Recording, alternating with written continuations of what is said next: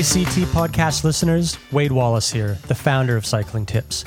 No, you haven't pressed play on the wrong podcast. This is just me promoting another offbeat cycling podcast that many of you, I feel, might be interested in.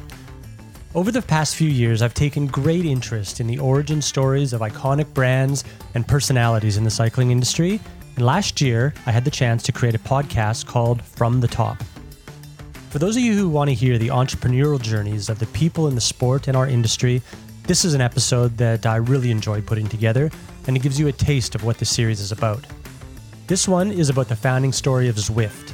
These aren't sponsored, nor are they ads. They simply give you a peek behind the scenes and tell the remarkable stories of some of the brands you know and love. If you enjoyed this, I have many more you can find by searching From the Top on your favorite podcasting service. If you like this, go over there and leave a rating and some feedback so that it helps other people discover it as well. Thanks for listening. I hope you enjoy it. Now to the show.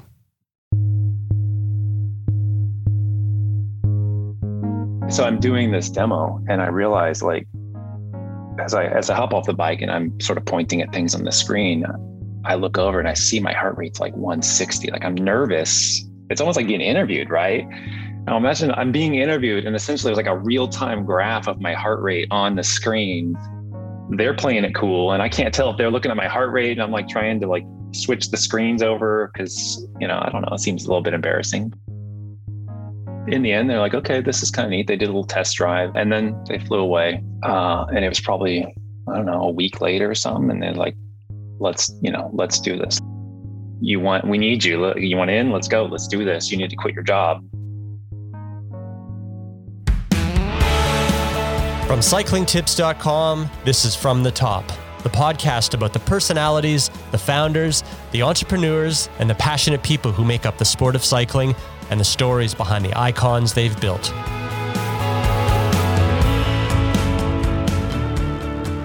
Indoor training has been around for as long as I can remember, but it was in 2014 when Zwift came along that it changed this market forever. It came into the world with bold ambitions reimagined the space and what it could become, and has grown the market to a size that nobody could have imagined. As far back as I can remember, the earliest pioneers in the indoor virtual world space were the likes of CompuTrainer and Tacx. That would have been in the late 90s or early 2000s. But they never really delivered on the promise of making indoor training much more enjoyable. They can't be blamed for lack of vision or for not for trying. The technology wasn't even there yet at the time. Social networks didn't exist, multiplayer online games weren't around, broadband speeds were slow, and wireless protocols such as ANT Plus and Bluetooth Low Energy hadn't even been invented yet. But in 2010, when a gaming software developer in Southern California named John Mayfield began tinkering with his kinetic trainer and finding ways for it to communicate to a virtual world he had built himself, he had no idea how big this would become. I really got into cycling when we were, my wife was pregnant and we were living like a one bedroom condo. And we, I, I was convinced like we could just have the kid and stay in this one bed, bedroom condo and pay cheap rent and like save, save money. Right. This is great. Like, you know, we don't have to get a mortgage or anything, but, uh, you know, she found a house. We ended up buying it. And about, I, I would say, 100 meters behind the house, there's this cycling trail here in uh, in Southern California that's like 30 miles long. It's just a bike trail. There's no cars, there's no driveways, there's no roads to cross. It's just literally continuous pavement for 30 miles. Um, and I just saw like cyclists through the sort of trees off in the distance. Like, what is that? So I went over, took a look, and you know, discovered this bike path. Um, and we ended up buying bikes for me and my wife and I remember haggling the, uh, I remember going to the bike shop and like $500 for a bike. Who's paying this kind of money for a bicycle? I, t- I think I talked the guy down to like 420 or 430 or something. I got, you know, got my deal. Right. And I would say, uh, you know, I went out there, I did my ride and I would say by like the third ride, I knew like, this is, this is what I'm going to be doing now for the, you know foreseeable future i love this right there's like freedom as as getting you know i've been a computer programmer for as long as i can remember and you're just sitting at a desk staring at a screen there's something about like being out in the you know, away from screens, away from people. I'm just on this trail by myself. I'm not was I never got into the group rides. As odd as it seems, I'm an antisocial cyclist. Right? What I like is my solitude. Uh, but anyway, I was hooked, and this is like probably February um, 2010. Relatively recently. Yeah, yeah, yeah. What's weird is I lived in Austin, Texas during the whole Lance era, and like I didn't know who he. I is that right? Couldn't couldn't have cared less about Lance Armstrong. And he like you know he probably lived 15 minutes from where I where I was, but didn't even give it a second thought. It was only until I found this this bike path that I went all in. I mean, months later, I'm watching Tour de France and like I don't know if it was that year or the next year, but I was one of the first people on Strava. Like I was deep into the I had a stack of books read up on all the sort of training methods out there, wishing I could buy a power meter someday. And probably by, I think it was probably going to be October of that year, I had convinced the wife that I needed a proper bike. And I and my I was ready, you know, skeptical, ready to buy a fan, you know, what I call a fancy bike. What was that bike? I still have it. It's a Specialized Roubaix. It was one size too big for me because it was like they were trying to move this 61 centimeter frame, and I'm not the I'm, I'm more of a 58 or a 56, but I bought it because there was a deal, right? Trying to get that get that deal again. That took me to the next level, right? I was I was already already on my four hundred dollar bike. I was doing century rides around uh, the wow. city, you know, all summer. Sort of like I wanted to do a century ride every every month or something. So I was getting really into it. But the road bike was sort of like I'm signing up long term for this, right? It's a big investment. Was, I think it was two thousand dollars or something. Which again, I thought I was I thought I was crazy. I'm like, two thousand dollars. I'm gonna get my miles out of this.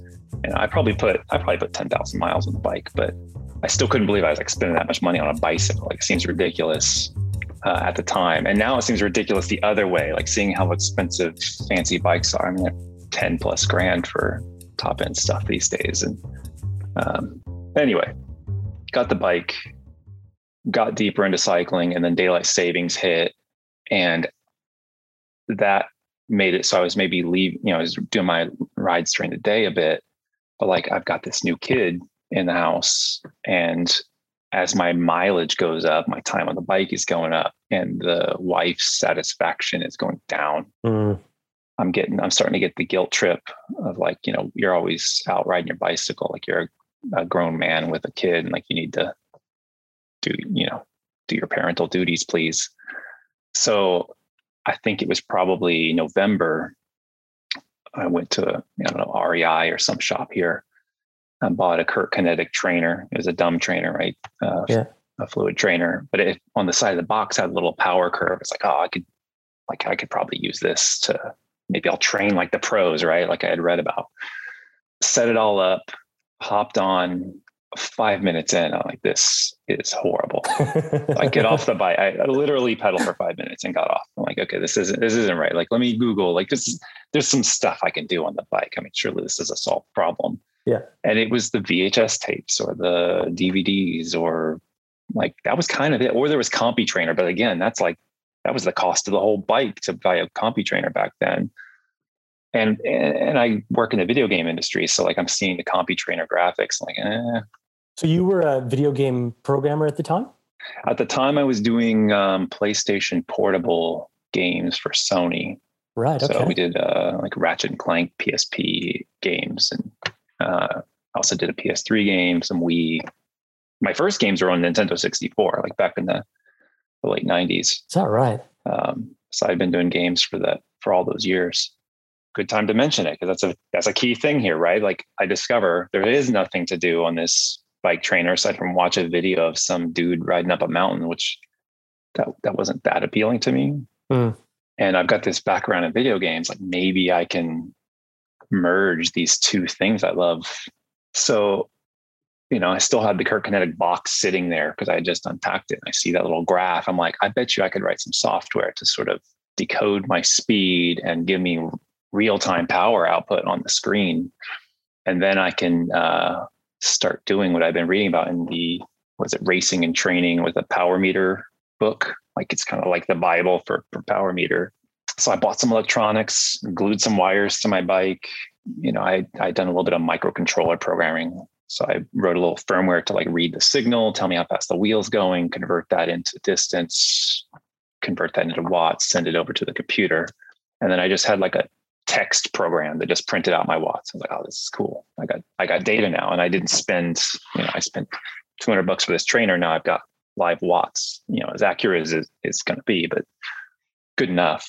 I had also, at this exact moment, I'd also been wanting to sort of learn. Some like Apple was picking up steam, so I wanted to learn like how to program on a Macintosh because um, I've been, I, you know, I knew PC and I knew video game consoles.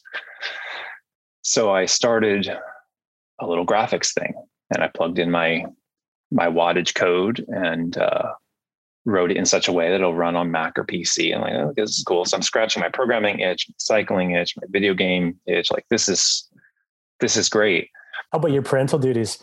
uh, I feel well. So I this all this work is like 10 p.m. until 4 a.m. every day, and I was on night duty with the with the newborn, right? So less than a year old, they just kind of like sleep or yeah or sit there, right? They're not like crawling around and whatever. They're sleeping 20 hours a day anyway. So I took the night shift essentially.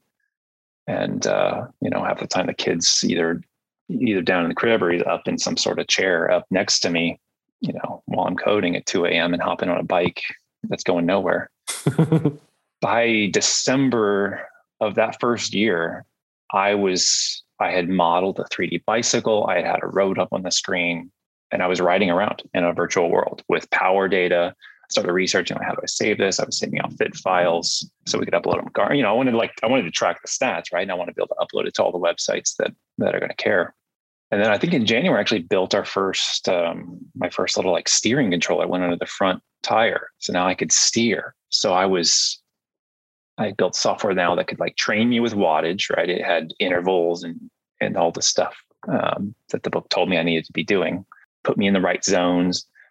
Um, I kind of had an inkling that I wanted to race someday. So I had it like ranking me. Am I a cat two or a cat three or whatever, just on power. I mean, it's, it's just a ego stroke thing. Obviously I, I had no racing skills, but just on the like wattage tables, like where yeah. am I at? Right. I'm yeah. leveling up. I want to level up, you know, to a fast cat four or a, or a slow cat three but just kind of building things as they came to me. Like, what do I want to do? I'm riding on the bike. How do I feel? What's the next thing I want to build? At one point, I converted it entirely. There was like a music video player mode.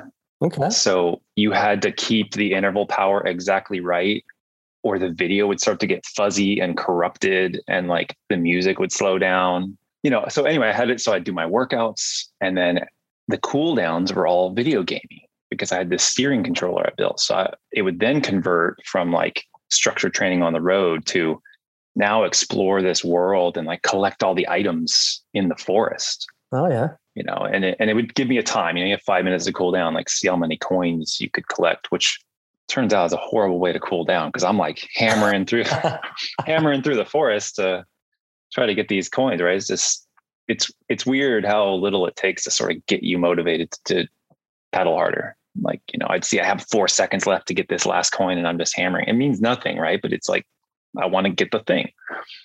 And the steering really helped sort of stave off some more of that boredom when i'm not focused on the power yeah yeah. right? It was like if i'm just riding around it's fun to sort of explore. So that was that was all that was built that first winter. And i think in february 2011 i sort of I put up a little website that detailed sort of what I'd built. Um, I'd reverse engineered Ant Plus at the time because they wanted like five grand to give you the format of Ant Plus. And I'm like, eh, I'll just like look at the you know look at the data and figure out where heart rate is. So that's a that's a pretty simple format. After the first year of building this indoor cycling game, which didn't even have a name yet, John put it aside for the spring and summer of 2011 and got back to riding his bike outside.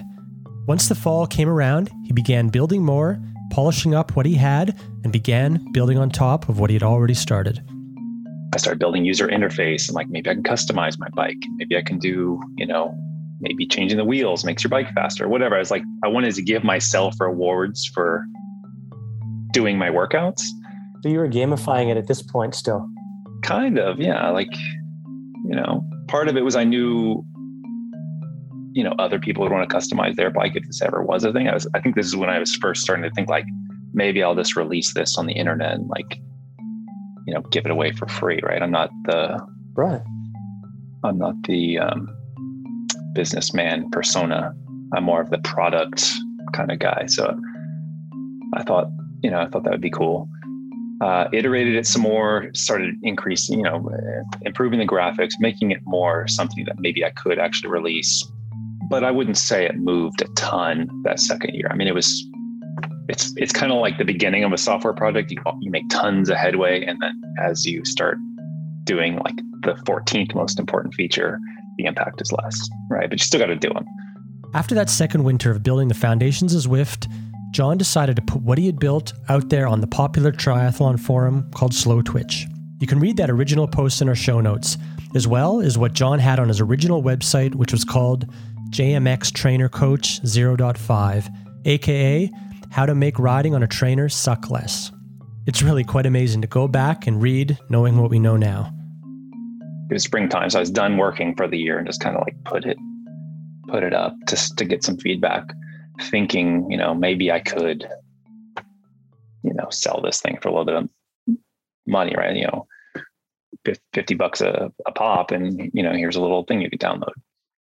And the response on there was pretty, you know, I, it was more than I was expecting. I was expecting like 10 people to post like, that's dumb, go outside kind of thing. Cause, you know, cyclists are, are tough guys, right? Um, and cycling is serious business and it's not supposed to be a game, right? So that's what I was expecting, but you know, it, it was more of a mix. It was a you know a lot of positive responses. I think it was more. Po- I had also posted on a cycling forum. Uh, I think it's bikeforums.net, which was where I mostly posted. But I was starting to want to get into triathlons. I'd been reading a lot of Slowtwitch, and like those guys see more. I don't know about the numbers. They take it seriously in the way that I take it seriously, which is just like I'm interested in the performance and not so much the tradition of cycling and you know it's just different perspective i guess. So anyway those guys really latched on. I'm like okay this is my maybe this is my home for a while. It's it's slow twitch. People saying i'd buy that too. Yeah no i mean the response was pretty good. So at that point i was, I was like okay i probably have something. Let me you know i i kept the threads alive. I was posting about them more. And i started to get emails from entrepreneurs saying like hey like let's work together and maybe we can turn this into something. And four or five of those emails came through, and I thought, like, these guys are like, I, am not feeling it. I'm not feeling it with these people. What were the offers like? Were they just like nothing in it for you? Is that why you weren't feeling it? I, it seemed it? it seemed like there was nobody really serious, or I didn't like the tone, or it was kind of like you do all the work and then I'll. I don't know. I wasn't. It, some of it's just like you just get a bad vibe, right? I kind of ignored them all right, now we're at the point of the story when John's life takes a significant turn and intersects with a man named Eric Min. It was at the end of 2013 when Eric contacted John after doing some research on a similar business idea he had been thinking about. For context, here's a bit about Eric's upbringing. Well, we're a family of five, three boys, and back uh, back in uh, South Korea in the 70s, um, you had to give up four years of your life to military service. You know, no, we didn't uh, take the boat. We took a 747 Pan Am airline and uh, flew over. My first bike was a, a beautiful orange bike with a banana seat and the, you know, the, you know, the, the long uh, bars. But that was, you know, I, I, must have been eight years old. And I didn't rediscover the bike until I moved to the suburbs of New York. And then I bumped into a, a cycling club called the Sleepy Hollow Cycling Club in Tarrytown, North Tarrytown, New York. There were three brothers there who ran the club, and they really took me under their wings and taught me a lot about training and, and took me to races. And and that just became you know my sport eric excelled at bike racing and even attended an olympic training camp in colorado when he was young he admits that he didn't quite have what it took to become a pro cyclist so He took a more traditional route and studied in university to get a career in finance. And, well, he definitely excelled at that. He became a VP at JP Morgan on Wall Street, which gave him the insight and experience to create a successful competing business dealing with trading systems for the commodities market served over the internet. It was called Sakonet and took him to London, where he settled in and lived until this day. So I got back into shape um, right after I got married. Um, and so this is when I started to do indoor cycling during the summer months just to stay in shape because getting out was so challenging for me. Eric had similar time restrictions as John and many others, and literally just missed the convenience of what he had when he was riding in New York. He went down the indoor training rabbit hole, trying all the different products out there, which none of them he was really satisfied with. When I got back into indoor cycling, um, I realized not much had changed. So I went, I literally went out and bought everything. Not because I wanted to start something called Zwift, just because I wanted, you know, content to keep me engaged and motivated. And I had CompuTrainer, you know, back in the day. They had this, you know, 3D uh, simulator, we call it that. But it, it never delivered on the promise of like creating this virtual world for cycling. People have been talking about this for like decades. At the end of the day, Eric admits that it was just a personal need for himself that made him start to look into how indoor training could be more social and be more engaging simply because that's what his life needed at the time. What I missed in uh, New York City was that sense of convenience and community and competition and training. And it was so convenient because I lived on the Upper West Side, which is two blocks from Central Park, a 10 kilometer circuit that I can have access to in two minutes, I can be over there. So when we left New York to go to Germany, I lost all of that. And then in, when I then a year later moved to the UK, I still didn't have any of that. So what I simply wanted to do was a selfish thing. I wanted to recreate that convenience, that sense of community, that sense of training and competition. But as we heard before, this wasn't Eric's first venture and he had to tick some boxes in order for him to convince himself that this was a scalable business. Oh, is it a, a real business? Is it doable? Do you think people will, you know, buy it? Do we have all the resources to execute on that? And, you know, is this the right trend? Right. So we had to check all those boxes. And is it global? Is it internet? Is, you know, and, you know, to be sustainable, it should be a subscription business. My last business as a Sakana was a subscription business. And I know the value of a subscription business. so the checklist was only done after, like, yes, this would solve my problem. So, coming full circle to where we left off with John, Eric, along with his former business partner, Alarik Myrin, did some searching around the market to see what was out there, and they found John's project on the Slowtwitch forum. Often, Alarik is the one who keeps you grounded. So, he's my counterbalance. Otherwise, I think I'd probably go off the rails and, and dream, dream too big. um, but so that was that was a great moment um, and uh, we realized like neither of us know how to you know build video games we don't we didn't know anything about the video game industry but clearly the experience had to use a video game because it would give us the most flexibility in creating that dynamic interactive experience that we call virtual worlds now my first task was all right i have to find someone who could be our developer and I literally Google for, you know, I forgot exactly what I searched for, but like John Mayfield's project was the first thing that came up. And I'm like, oh, what is this? And and it was def- it was like a home project, and I forgot what he called it, but it was a beautiful 3D, you know, uh, uh, cycling game. And it wasn't really working but it had i thought the beginnings of something great. Most importantly i didn't think too much about the tech but i wanted john. So i reached out to him you know uh, we exchanged a couple of emails and um, and he seemed interested but i think i got the impression that a lot of people like pinged him because i think he posted on slow twitch but i think i was the only one who actually showed up on his doorstep. I mean i flew from london to to LA and knocked on his front door to to meet in person and get a demo and go for a ride. And um, and so he took me probably more seriously than all the other inbound you know interests that he got from others who say hey let's start a business together. Now near the end of 2013 Eric made his way across the pond to John's home in Orange, California to take a look at what he's built. Next thing I know, he's knocking on my door, you know, asking to come check out the thing. So I, you know, comes to my house uh, in Orange, California, go up to my little home office with my bike set up. And I was all set up, you know, I had already gotten dressed in my cycling clothes so I could sort of demo the software. I had the heart rate strap on so I could show him the data works and everything. So I'm doing this demo and I realize like as I as I hop off the bike and I'm sort of pointing at things on the screen, I look over and I see my heart rate's like 160. Like I'm nervous. It's almost like being interviewed, right? Now imagine I'm being interviewed and essentially there's like a real-time graph of my heart rate on the screen. And I'm looking and uh, Eric brought a guy named Scott uh, Barger with them and they're both sitting there and like they're playing it cool and I can't tell if they're looking at my heart rate and I'm like trying to like switch the screens over because you know I don't know it seems a little bit embarrassing but in the end they're like okay this is kind of neat. They did a little test drive. I think they used the steering controller tried it out maybe collected some coins and stuff.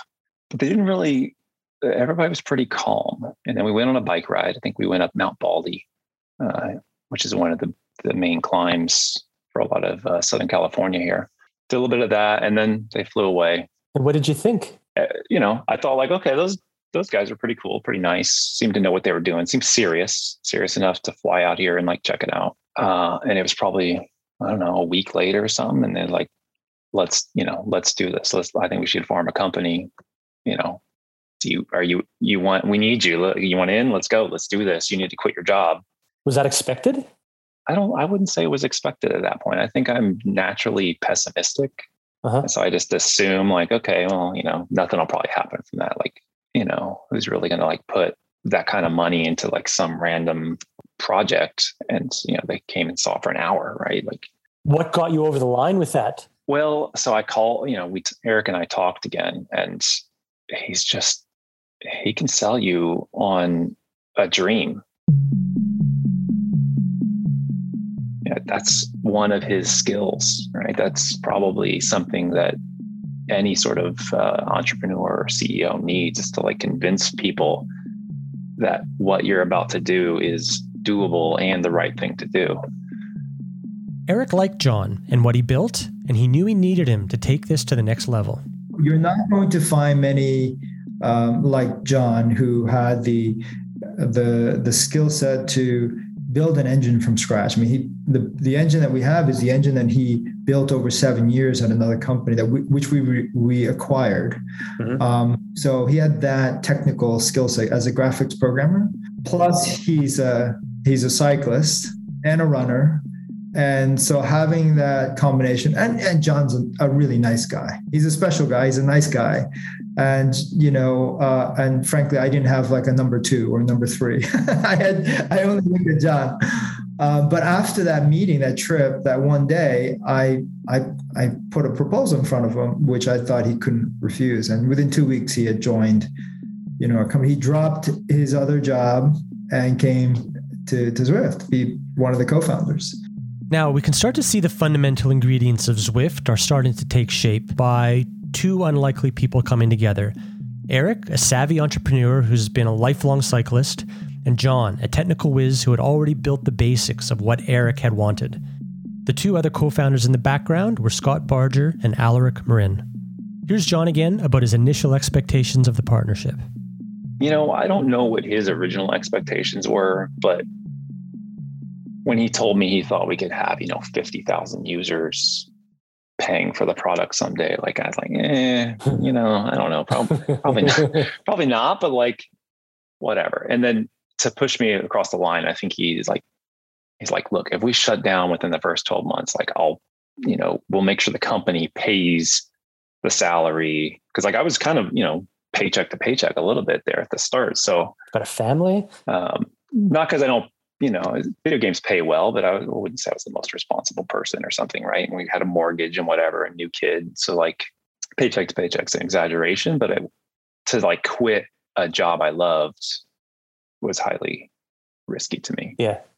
So he- that took the risk. I was like, you know, we're not going to fail in the, in the first 12 months, but if we do, like it's in the contract that, you know, you'll be fine, right? We're not going to, you know, I'll give you time to like go find your job again. Hmm. So he, he was convinced, right? He knew that was never going to be a clause that got activated, and he convinced me. And uh, yeah, I think January of 2014, the company was was created, and that started sort of phase two, I would say, of Zwift, which is the main, you know, sort of that's when the company was founded. That's when we we really started to grow.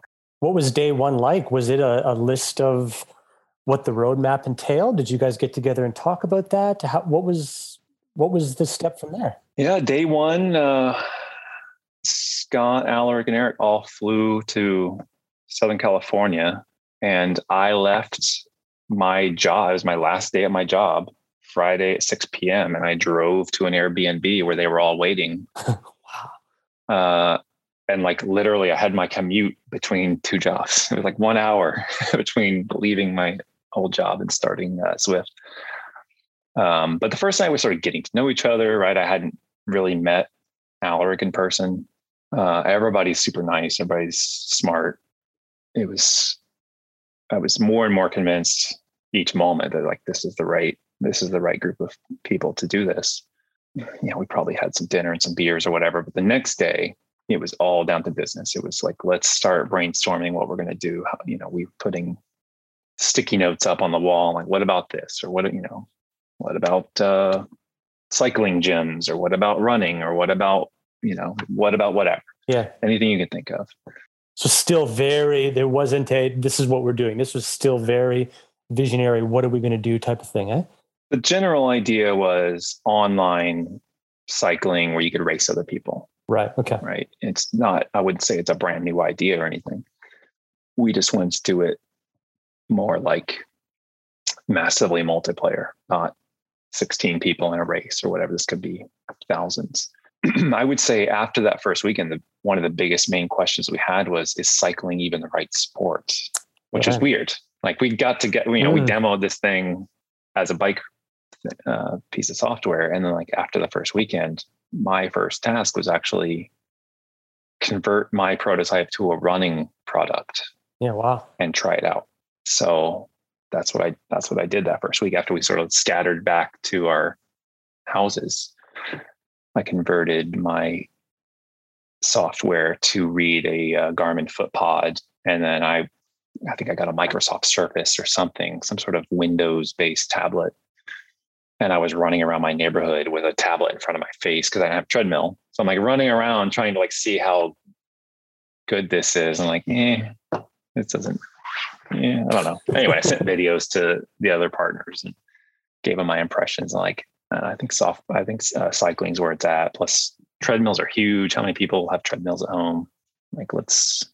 It seemed like we all agreed like cycling was the the way to go, and that was you know that was when we started looking for offices in Southern California. Scott Scott actually moved from London to uh, I think Santa Monica area uh, for this opportunity. So we halfway between where I live and where he lives is Long Beach, California, which also happened to have pretty cheap um, office space. So that was where we ended up with our headquarters. That's quite the commitment, isn't it? Like for everybody to surround themselves around you versus, all right, we've you know you come to london or wherever well the the premise was like this is a video game product and there's tons of video game development here in california right whether okay. it's the bay area or or southern california so we thought like they'll probably be fine yeah as it turns out like getting people at the start is really difficult right i mean it's you've got video game people working on call of duty or grand theft auto or big name franchises like eh, they really going to leave and come work on some cycling thing? Like, you know, the answer is the answer was definitely no. They were not, and they did not. so it was hard to scale in those early days. I mean, how did you convince people? Quality of life was one of the big things. The, the video game industry is sort of notoriously bad for hours, right? They don't, you know, it's called crunch, right? Everybody has to crunch. The game is due out before Christmas so those months leading up to sort of Thanksgiving time, you're just some places will have you working, you know, 16 hours a day. Mm. Uh, there's also the aspect where maybe you're working on Call of Duty and you're like blowing people up with grenades and stuff in your game, and like, or you could feel better mm. about maybe working on a fitness product that's also games, but you're making people healthier and you're not just it's not violent. So there's a couple of angles we had, and and I feel strongly about both of those. I don't I don't think I'd want to work on like Grand Theft Auto or something. So if you're thinking what I'm thinking, this begs the question of how these guys afforded to pay for this to get this off the ground. As we've gone through, this isn't Eric's first rodeo, and he knew this side of the business. My partner and I, we had made enough money from our last business and we could fund this. Like, so we seeded the business and, you know, and of course we needed to build an MVP that we can then sell to investors. So I had done the whole investor thing once before. So now I, I do it a second time. Uh, so it took us from March. So we set up shop in January, but we didn't get the office set up in in Long Beach till March, beginning of March. Yeah, 2014. Um, and we started hiring people for for uh, for Long Beach. Scott Barger, one of our co-founders, who's with me in London, I asked him to move to California to help set up shop because I was going to stay in the UK. Alarik is in New York, and then we're setting our head, setting up our headquarters in, in California. Um, but we put a small team together in in um, in March, and the plan was, well, let's get to an MVP that we can then show to investors, and then raise money in the summertime. And so, yeah, it, we, I think I pitched to 200 investors, mostly friends, and then friends of friends and family. And 100 of them invested. So we're planning to raise about 3 million, but we raised 7 million instead. How do you even value a business when there's zero sales and get $7 million? And how, how does that even work at that point when it's just a minimum viable product? It was. I think it's it's interesting. So this is something that I've learned over time. But I I told my friends this company's worth twenty million dollars. I just came up with that number, made up that number. But I think some people just like, are you crazy? Other people like, okay, well, Eric thinks this is a big idea, and that's why he's saying it's worth twenty. So if you give 20 million, you know, you give almost a third of the company at that point to them. Is that as simple as that? Right. It's, it's as simple as that, uh, less than that, but uh, yeah, yeah, about a third. Exactly. Do you wish now you said a billion? Uh, well, I, I, think, I think uh, my, I think my co-founders with, thought I was crazy to say it was $20 million. and and there, you know, I'm glad we stuck with 20 because that's really helped us to protect the dilution of the business. Yeah, right. Yeah, yeah. Interesting. Because um, that 7 million only lasted us about 15 months. And then I had to go out on the road again and raise another 10. But that another 10 was at a $100 million valuation. This podcast is brought to you by Velo Club. Cycling Tips is membership program that allows us to produce independent content that's not driven by clicks, advertorials, page views, and all the other things that can make online content a race to the bottom. Because of our members, they enable us to create content with only our audience in mind and keeps it free for everybody. If you like this and you want to see it continue, we would love to welcome you as a member. There are many benefits in joining too, you can find out more at cyclingtips.com slash sign up. Now, back to the show.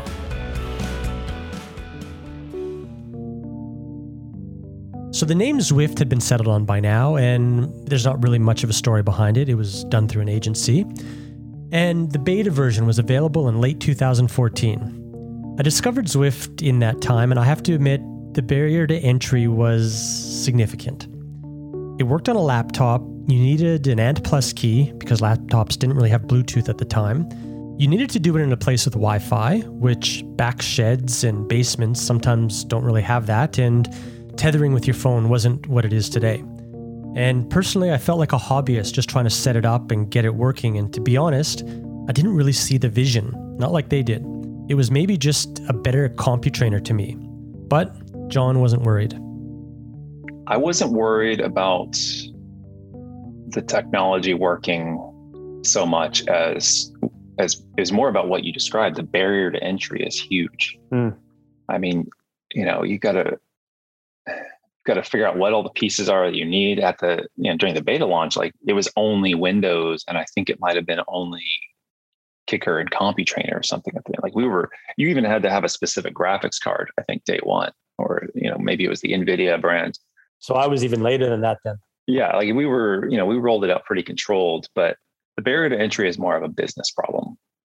From a technical standpoint, we were confident when we built, you know, it is beta, whatever. Like we were going to learn. We were excited about getting it out there, having people try it on their devices and their computers, and and uh, you know, start working on it, start making it better.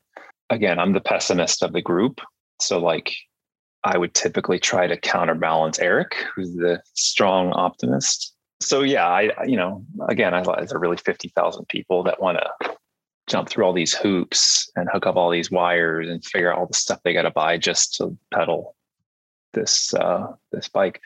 It, you know, as it turns out, like it seems like it was such a game changer for people riding indoors that it was worth jumping through those hoops. And there was more people than I thought that were willing to do so. And maybe they had, maybe some of them had to, their friends come over and get them set up or whatever.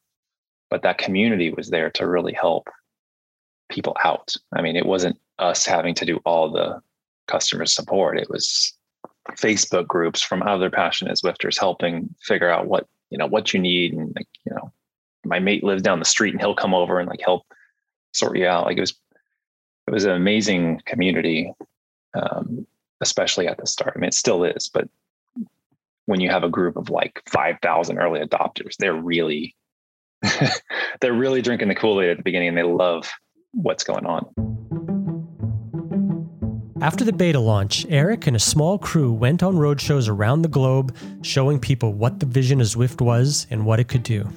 It was fun. Um, it gave me an opportunity to to reconnect with the industry. Um, you know, and I think there were enough people who were really open minded about Zwift, whether it's the media, um, whether it was um, bike brands like Fausto Pinarello was one of the first bike brands that wanted to be part of Zwift.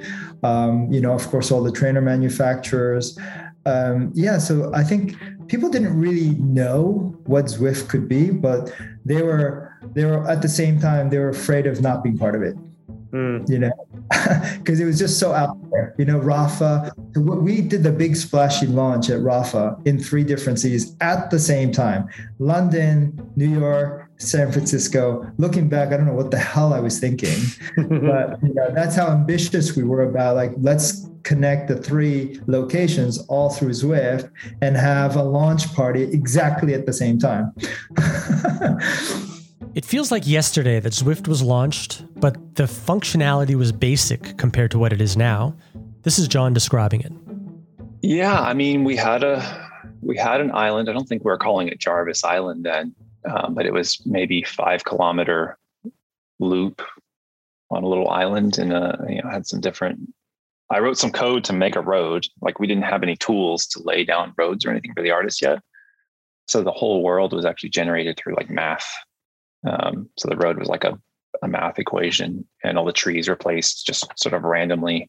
Um, I think we'd hard coded some buildings and a little log cabin and stuff with the with the guy playing the banjo um, up there. But for the most part, it was just like we didn't have any staff, so I just wrote some code to make a random world and it didn't have workout mode. I don't think the original release had leaderboards.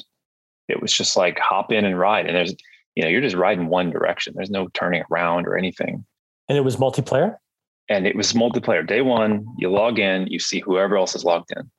That was the core experience. That was the heartbeat. Yeah. So uh, people love chasing down the the person in front of them or the you know trying to escape the person behind them or setting new um, eventually like one of the first features we did launch was the the, the timing arch thing so people could then see like okay cool i shaved off a half a second or i'm the fastest person yep. in the world right now um, i think we started flipping the direction of the world every few days so you could ride like groundbreaking you can now ride counterclockwise around the island instead of just clockwise but it was everybody changed that one day it wasn't yeah. like you could choose. yeah, yeah, yeah. it was like Tuesday's reverse day. What was your thinking about um, the reality of of um, I guess the visuals? Was it always like a let's make this imaginary and keep it imaginary, or was there ever any uh, debate on whether you wanted to do more real worlds? What was the thinking behind that? Um, we thought, why be bound by like the limits of the real world? Why we can make anything? Why don't we make the best roads for cyclists? Mm. So I think at the start we knew we definitely wanted made up roads in a made up land. And we also wanted the graphics to not be hyper realistic. I mean, we want our trees to look slightly cartoony and our grass to look slightly cartoony. We're not going for photoreal. We want a little bit of a style to it.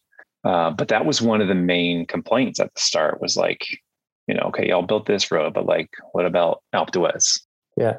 And when you got three miles of road built total in the whole product, like the last thing you want to do is go add Alpe, Alpe d'Huez. But I could not, you know, it, it was a, it was actually one of our first debates within the company. Is like, you know, Eric is a a long time cyclist, right? And he's knows the story of Alpe and how iconic it is. And I'm just like, I don't know, it's just some climb. Like I've seen it in the Tour de France once or something, but like I, it doesn't have that it factor to me. And I I understand I I see that all these people want it, but at the same time, we have three miles of road.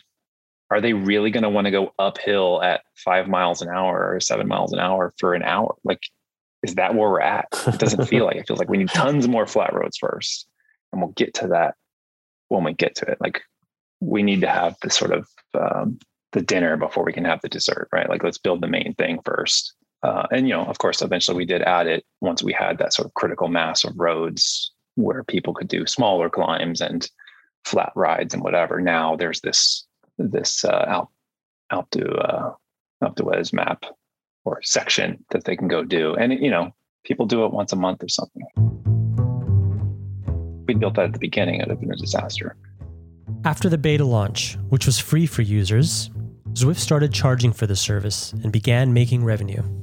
So we we launched our closed beta in October of 2014. Um, in the first week, we had like 13,000 people sign up for the beta. We're like, okay, there's a, there's a lot right. of interest here. Yeah, yeah. So um, and we decided that we would keep it uh, we were going to charge a lot earlier than we had planned, but we weren't ready. So we decided we're going to we're going to have a beta for a whole another year build it out. And that's when I realized, okay, I have to raise more money.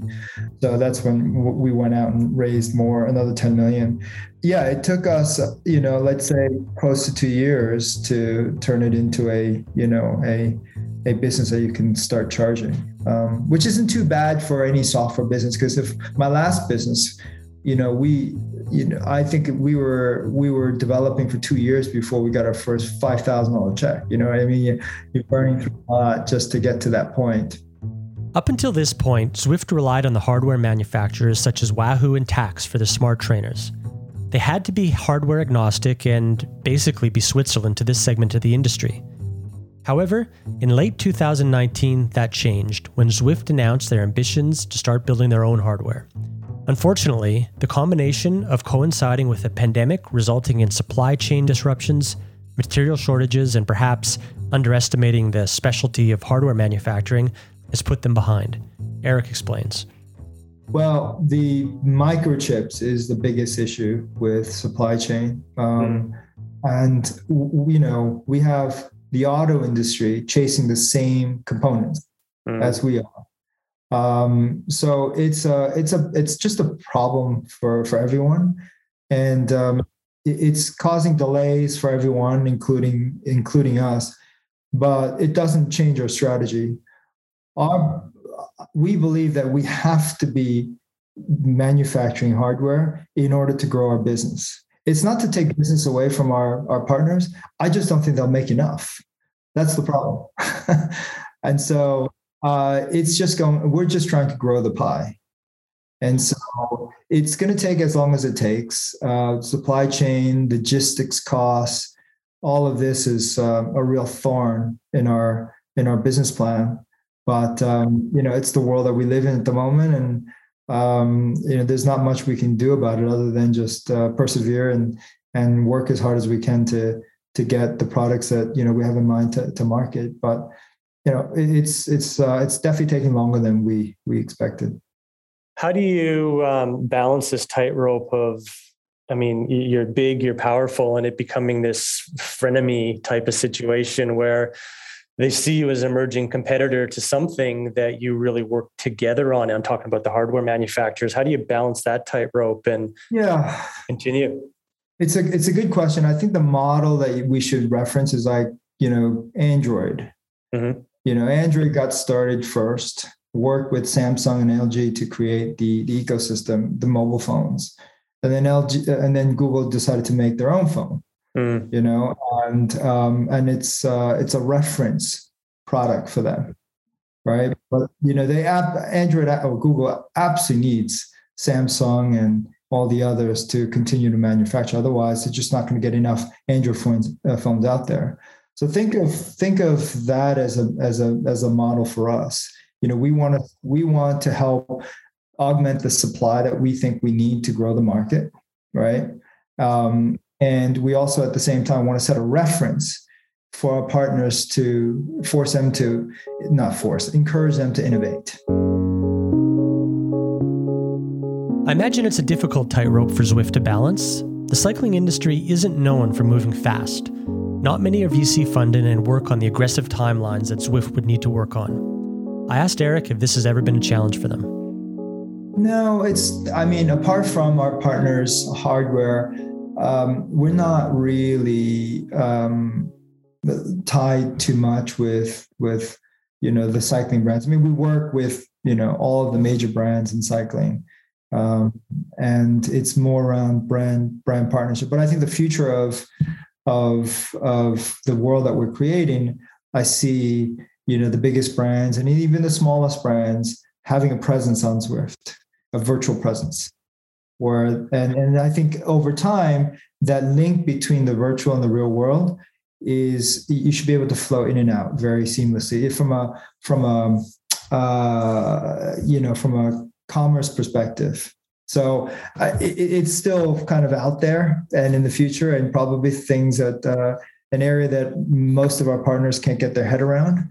But I see that as the future of, of how you know we could be bringing a lot of those brands into the space of, of Zwift. Yeah, yeah, and they can do commerce inside our space.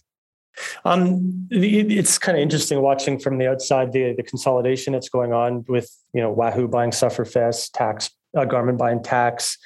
Um, you know, if you guys, it's an ecosystem type play. It looks like, and and do you think smaller players will be able to play in that ecosystem when you guys get hardware and there's three fairly big uh, players out there, or how how do you think it will look in the future for that indoor market that has now been defined um, that wasn't there 10 years ago? Well, I think, you know, we only care about 3D worlds. So if you want to do something else, then that doesn't, that's not really part of what we're trying to build. Mm. So whether it's Sufferfest or, you know, some of these other worlds, which are, um, you know, videos, uh, recorded videos, that's just not what we offer. Um, but I think, you know, as a hardware partner who may be offering you know choices to their customers zwift could be just one one of the choices i think it'll um uh, i'm not i i would like to see more people innovating within our our platform. Um and i think part of that is that we just we're not making it particularly easy for partners to do that. But as i said earlier you know the future of these virtual worlds is you know you need to be able to build an economy. You need to be able to you know create things. You need to be able to create things that you can own um, indefinitely right? It doesn't disappear. You can you know the, people have asked like can i buy real estate on zwift? Like maybe in the future that that is a real possibility. People have asked that. Yeah people have asked is that, that. right? I think, I think it's the higher the hilton said they would pay to have their hotel in our richmond map right? So people are starting to understand like the importance of having presence in a highly you know uh, t- with a t- highly targeted audience. Yeah yeah wow. Yeah, yeah yeah. we're getting into the metaverse stuff here. Yeah yeah um, yeah exactly.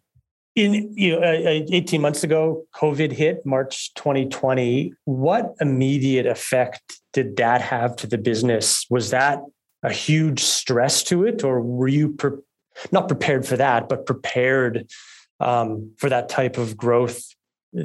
What ha- what happened then? Uh, no one was really prepared for that to happen, um, but we were well positioned to handle it. And what happened was that we basically um, had to change our priorities. And our priority was like, we need to make sure that the system stays up to handle all the onboarding that we need to do. I mean, we just saw a huge rush of people coming in. And these are people who wouldn't have considered indoor cycling, but were forced to do that because training was important, being connected with one another was important. And we saw a huge influx, um, you know, in particularly in the lockdown countries of, of Western Europe. Um, and many of them stayed after, you know, they were able to get back outside.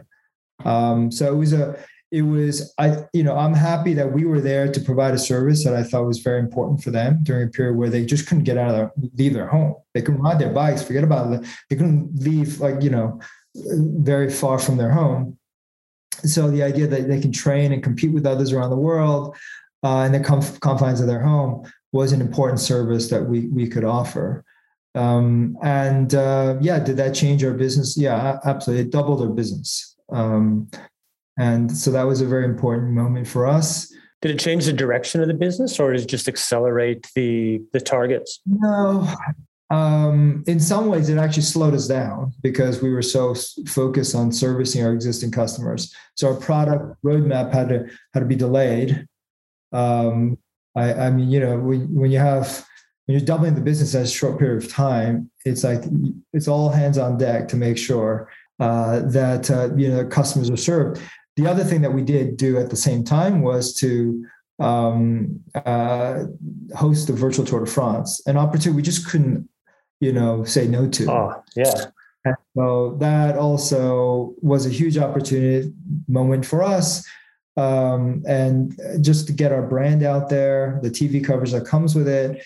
Um, and that, of course, impacted other priorities that we had planned um, but the knock-on effect, the upside of that is that you know we got to then do something with the the the virtual Olympic series, right? The the uh, IOC. Um, it helped us to secure the World Championships, uh, uh, you know, last year, and so these are all the you know those are all the bets that we took. That gives us the ability to have those conversations with some of the biggest sporting bodies in the world because we demonstrated that we could, you know, have all these events virtually. The athletes are, you know, the Tour de France, men and women, virtually broadcasted, um, and we didn't we didn't have any issues. So that was an important moment. And on on the back of that, we also did our Series C. So, you know, which and the funding is important to keep the business going. So a lot of balls in the air, but we, it, you know, none of them were dropped really, um, except for us having to delay our roadmap. You know, I know that our some of our core customers are frustrated by that, but it's because we have the funding that we can do those other things. Constant balancing act there. At the beginning of 2020, we saw the first signs of Zwift possibly faltering, albeit very quietly, as everyone's attention was turned to the pandemic. Layoffs of many employees was a surprise, especially senior execs, which signified some intentions and perhaps a correction within the company. This included their head of partnerships, who they let go as a commitment to their hardware focus, since they wouldn't need those partnerships anymore. Their head of ecom was also let go, as they wouldn't be selling trainers anymore. Also, their head of running and head of esports, which was a massive ambition for them, was also let go. All of this was as they were closing their $450 million funding round, which they needed to signify their clarity and direction. I asked Zwift for comment on this statement, and they say it's incorrect. They say that third party hardware remains a focus for them, and the changes are made to restructure the business to support continued growth in the software business. You can read that full statement in our show notes. You might be wondering why this is even worth mentioning, which will probably be seen only as a minor speed bump in Zwift's overall journey. I'm not bringing this up to throw shade on Zwift, but if we're documenting Zwift's story, this is actually a pretty big challenge worth noting at this point in time.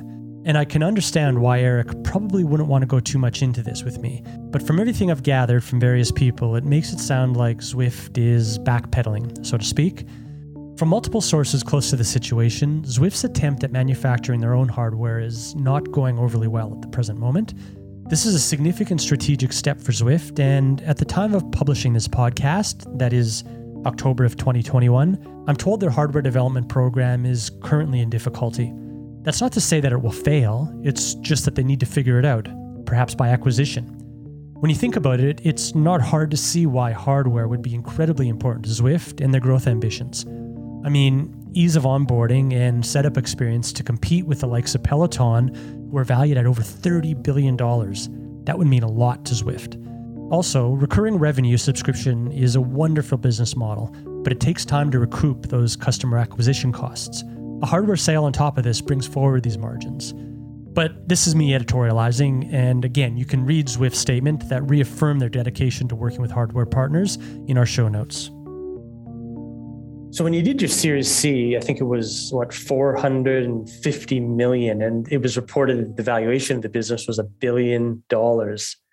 How does how does that feel? Is that just such an abstract number that you can't comprehend it, or is that is that is that a fair valuation in your opinion? And well, uh, so we never talked about the valuation. The company's worth way more than that, but we just don't talk about it. Uh, but yeah, we're, def- we're definitely a unicorn um, you know, I say this uh, to others. You know, we just we're just taking on a bigger mortgage, right? Right. yeah. You still okay. have to. You know, there's their expectations, but I'm totally comfortable with the expectations of what that means, and and you know, I still think we're in the early years of building this business. This is going to take some time to build, and I need to find investors who are going to be patient about uh, what we're building, what that you know what great looks like at the end of that rainbow, and all the investment that we need to to make to to get there. But uh, um, if we want to really you know own the space, you have to you have to invest long term and and not really focus too much on the short term things.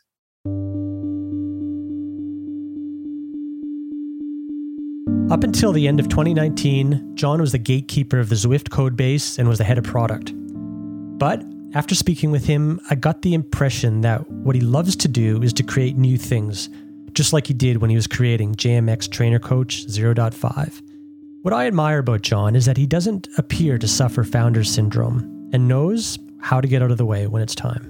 Yeah, basically through the end of 2019, I was, you know, I led the product team. Um, specifically, like I said, the game that you download and Zwift Companion, right? The, the apps you get.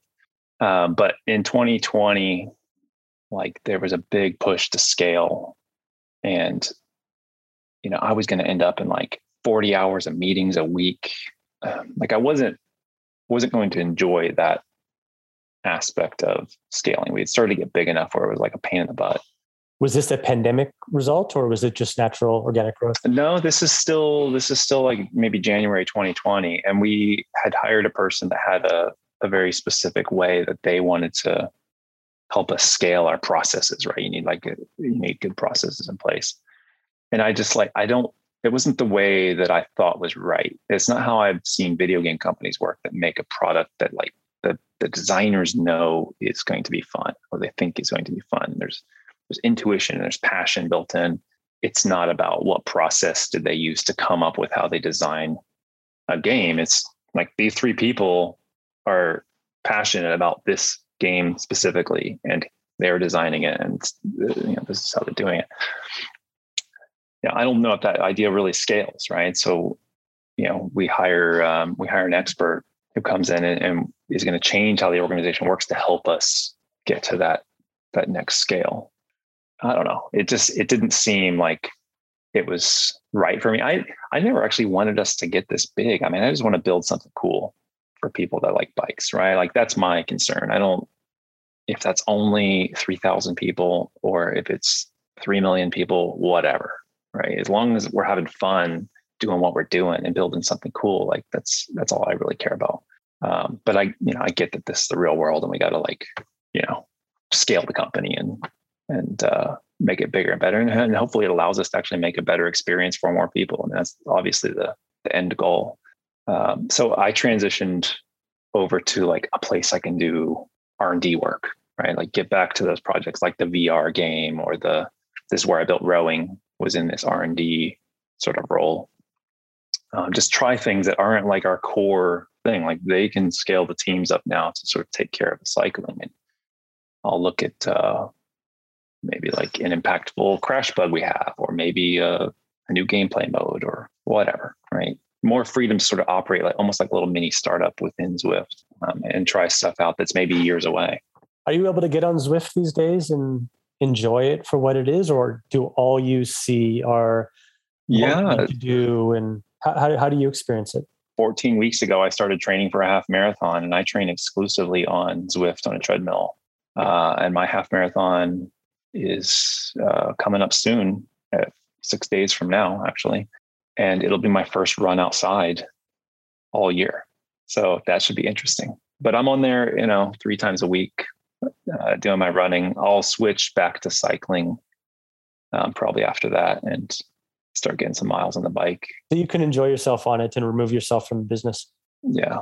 Yeah. Yeah. I mean, I'm in Zwift all the time, test accounts and test servers and stuff, but to ride it like a, like a Zwifter, it's, it's been a little while. I've mostly been trying to ride outside and rekindle the, the passion for cycling specifically after I get through with this run, um, run phase of my training. Cause I, you know, I've still got to train to be a, a triathlete someday. yeah, yeah, yeah. do you do you ever take the time to just sit back and look around and see what you've achieved and been an instrumental part of? Uh, is that happened yet, or can you do that? Yeah, I sure. Yeah, I've done that. I, it's a bit bittersweet. I really liked the like I said, I'm really nostalgic for those early days where it was a small startup and I, I really enjoy that.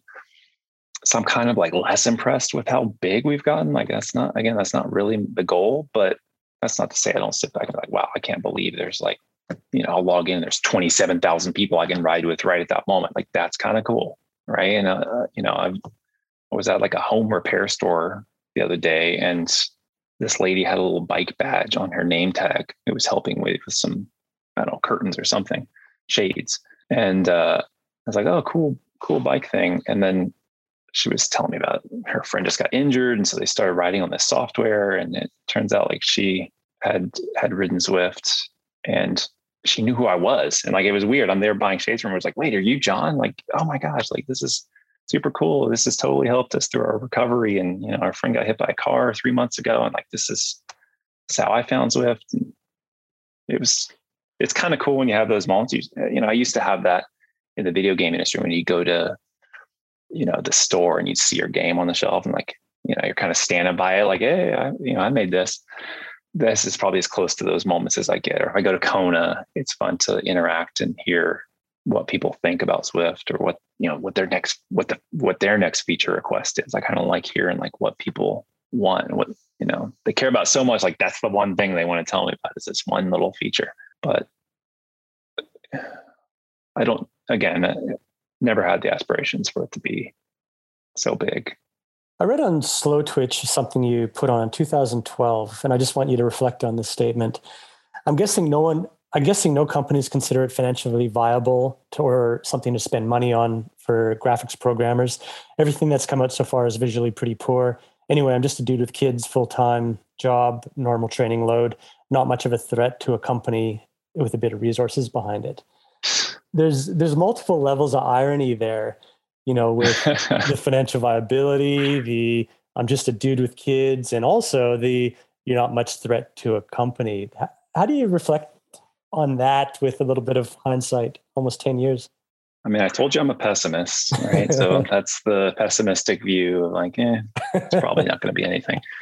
Um, but actually, 10 years later, I would say to, I would say to the dude right now with uh, kids and maybe a little bit of free time to make something like you can still, you could still probably release some cool stuff for cycling or for running or for whatever. Like and it could be viable, especially now with the app store and stuff. I don't know. It, there's some neat, there's tons of things that we haven't built and we will never build that we've that we've thought of. Like this would be cool for cycling indoors. But that's not, it's not going to be what Zwift is. It's not, it's not on our radar. It's, you know, somebody built it, it would be fine. And I kind of wish like that next person would, you know, build that next experience. And one day a week I could see, you know, delivering newspapers on a trainers, you know, whatever, right? Some little game. I think we even had a Halloween mode once in Zwift where you played Paperboy and threw little um, objects, kind of like the old Paperboy video game uh, from the '90s. Like somebody could probably build that and make make a neat little experience. Um, doesn't have to be a threat to like Peloton or, or other big companies like like uh, like Zwift, I suppose. It, there's there's room to innovate still there. So I, I, I think I believed that back then. I just didn't want to type. Publicly pessimistic.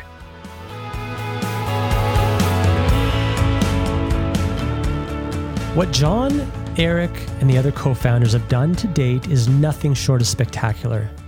They took a dull and disgruntled activity and have turned it around into a global phenomena among cyclists. They've done it in a way that's not trying to convince you to stop riding outdoors, and they've also been inclusive for gender, race, ability, and income, relatively speaking. They've literally redefined the indoor cycling space and have grown it to a size that nobody could have imagined. The story of Zwift, to me, feels like it's just begun. And after finding out more about their history behind the business, I hope you'll be watching them as keenly as I will be. This is Wade Wallace, and thanks for listening to From the Top.